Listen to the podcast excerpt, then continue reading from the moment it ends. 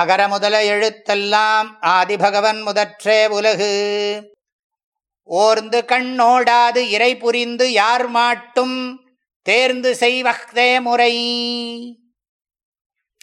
மக்களின் குற்றங்களை நன்கு ஆராய்ந்து உணர்ந்து வேண்டியவர் அல்லது வேண்டாதவர் என்ற பாரபட்சமின்றி தெய்வத்துக்கு அஞ்சி நடுநிலையில் நின்று பிழை செய்தவர் யாராக இருந்தாலும் அவரவர் குற்றத்திற்கும் தகுதிக்கும் ஏற்றவாறு நீதியை நடத்துவதே நல்ல அரசனது முறையாகும் செங்கோன்மையாகும்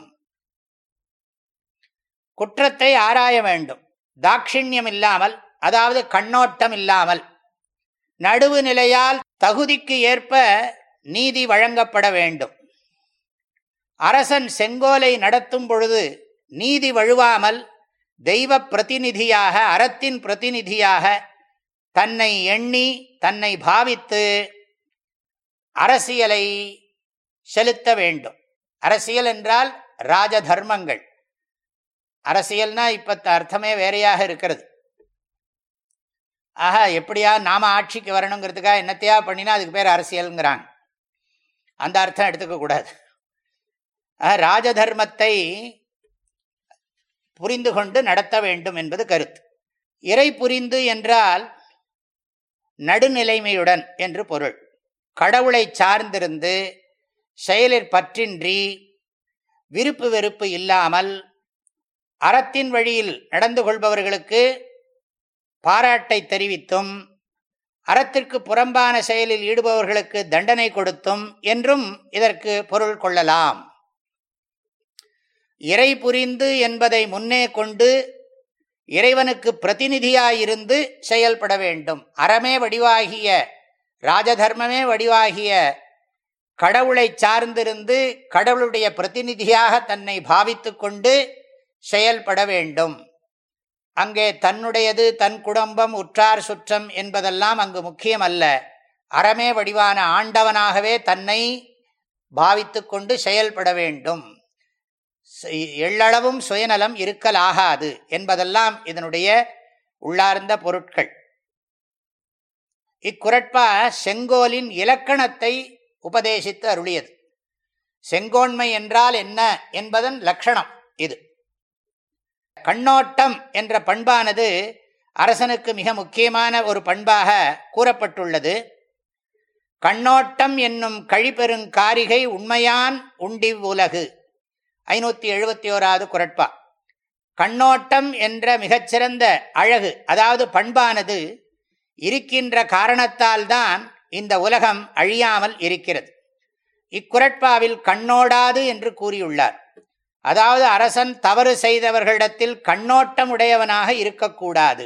அதாவது தாட்சிணியம் கண்ணோட்டம் என்பதன் வழக்கமான சம்ஸ்கிருத மொழியில் சொல்கிறது தாட்சிணியம் கண்ணோட்டம்ங்கிறது நிறைய பேருக்கு அர்த்தமே தெரியாது தமிழில் சொன்னால் கூட ஆனால் தாட்சிணியம்ங்கிற சொல்லினுடைய தமிழ் சொல் தான் கண்ணோட்டம் தவறு செய்தவர்களை தண்டித்து நீதியை நிலைநாட்ட வேண்டும் என்பது கருத்து இது வந்து தர்மமெல்லாம் எப்பொழுதுமே இடம் பொருள் ஏவலை பொறுத்து மாறும் ஆகவே தான் திருவள்ளுவர் கவனமாக பல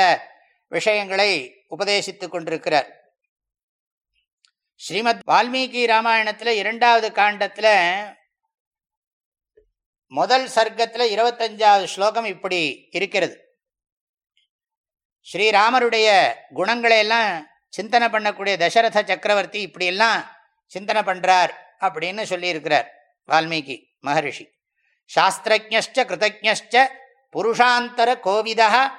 எஃப் பிரகிரகானுகிரகையோர் யதா நியாயம் விசக்ஷணா எஃப் பிரகிரகானுகிரகையோ